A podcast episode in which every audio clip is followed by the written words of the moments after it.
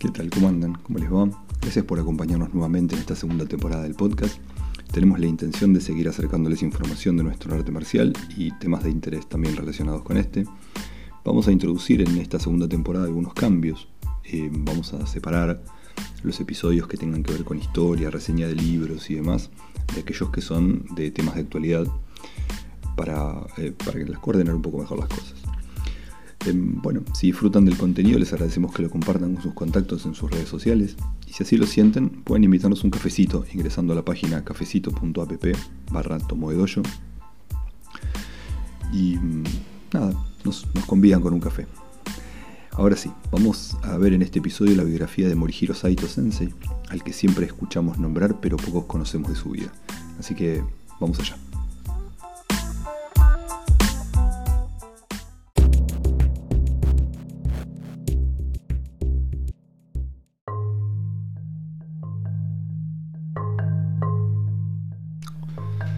En anteriores episodios, desde el comienzo del podcast, acompañamos a Sensei desde su niñez hasta su fallecimiento, conociendo algunos aspectos de su vida, a fin de entender un poco más el proceso de creación del Aikido.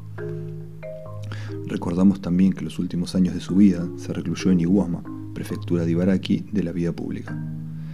Si no lo escucharon o si se olvidaron de lo que hablamos, les recomiendo que escuchen nuevamente el episodio número 10 del podcast. Nos preguntábamos allí e intentábamos responder qué había sucedido para que diera ese giro tan rotundo en su forma de vida. En ese periodo comenzó a practicar en el dojo de Iwama Morihiro Saito, quien sería la persona que más años practicó bajo la dirección directa de Osensei, tanto considerando el periodo preguerra como posguerra.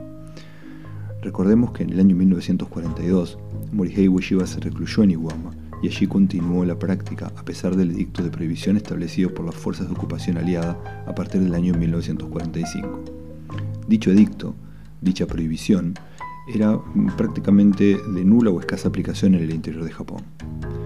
Morihiro Saito comenzó la práctica en el dojo siendo un flacucho adolescente de 18 años en el año 1946. Había nacido en el seno de una familia eh, pobre en una villa cercana a Ibaraki Dojo el 31 de marzo de 1928. Era un típico adolescente de su época, admiraba los espadachines del Japón feudal y eligió en la escuela el estudio del kendo. Practicó también Shitoryu Karate, pero como el dojo al que asistía estaba ubicado en Tokio, no duró demasiado y pronto se mudó nuevamente a la prefectura de Ibaraki, donde comenzó a trabajar en la Japan National Railways, que es la empresa de trenes eh, em, estatal de Japón. En esa época incursionó en la práctica del judo, pero sin embargo no se hallaba a gusto. Finalmente, durante el verano del año 1946 fue aceptado por Sensei en el dojo de Iwama, donde comenzó la práctica y nunca la abandonó bajo la tutela del fundador. Si bien fue aceptado, los estudiantes avanzados eran muy duros con él, buscando poner a prueba su determinación. Sin embargo, la modalidad en la que desempeñaba su trabajo en la empresa ferroviaria, que consistía en 24 horas de servicio seguidas de 24 horas, 24 horas de franco, le permitía pasar largas horas en el dojo y practicar en forma intensiva. Y además, se le permitía tomar la primera clase de la mañana, la que normalmente está reservada para los uchideshi, que son los estudiantes que viven en el dojo.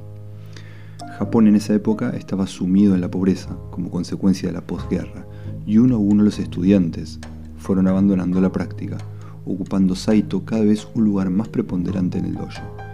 Esto fomentado por su devoción, demostrada a la práctica, aún después de haberse casado. Hacia el final de la década del 50, la práctica de Saito, bajo la tutela de Osensei, lo había transformado en un poderoso artista marcial y uno de los instructores más importantes de Ikikai, siendo el encargado de dictar clases en el dojo de Wama cuando Sensei no estaba. Alrededor del año 1960 comenzó a dictar clases en Aikikai Honbudoyo en Tokio y era el único instructor, aparte de sensei, habilitado a enseñar armas allí. Sus clases eran de las más pobladas y por muchos años los estudiantes de Tokio se aglomeraban para participar en las clases que él dictaba los domingos por la mañana, tanto de armas como de mano vacía. El estilo de práctica enseñado por Saito Sensei se caracteriza por dar igual importancia a la práctica de armas, Boken-sho, que las técnicas sin arma, taijutsu.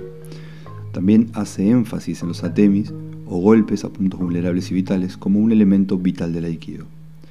De acuerdo con sus estudiantes avanzados, el maestro Saito pensaba que todo residía en, aprender la postura básica de Hanmi y una vez conquistado esto, el segundo paso consistía en desarrollar el Kiai. Luego del fallecimiento de Sensei, Saito Sensei se convirtió en el instructor jefe del dojo de Iwama y también en el guardián del santuario Aiki, que se encuentra enfrente del dojo.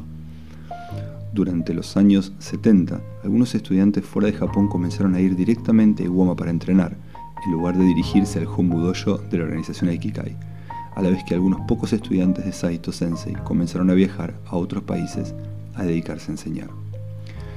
Sirvió al fundador devotamente durante 24 años y continuó con su labor hasta el momento de su fallecimiento, ocurrido el 13 de mayo del año 2002. Fue maestro de gran influencia en el desarrollo del aikido, siendo uno de los defensores del arte marcial tal y como lo enseñaba el fundador, a tal punto que en alguna oportunidad dijo, en el aikido hay muchos maestros, vaya y véalos, eso está bien, encuentre la escuela que más le conviene. Usted tiene esa libertad, yo no yo practico el aikido del fundador. Esta frase nos da una idea acabada de cuáles eran los principios que tenía en mente al momento de la práctica y la difusión.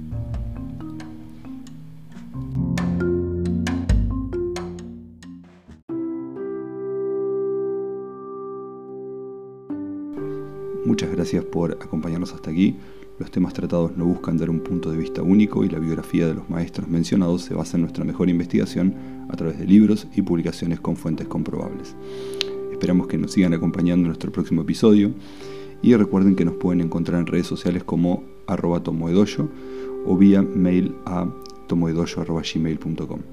También nos pueden invitar un cafecito en eh, cafecito.app. Nuevamente muchas gracias y nos encontramos en el próximo episodio.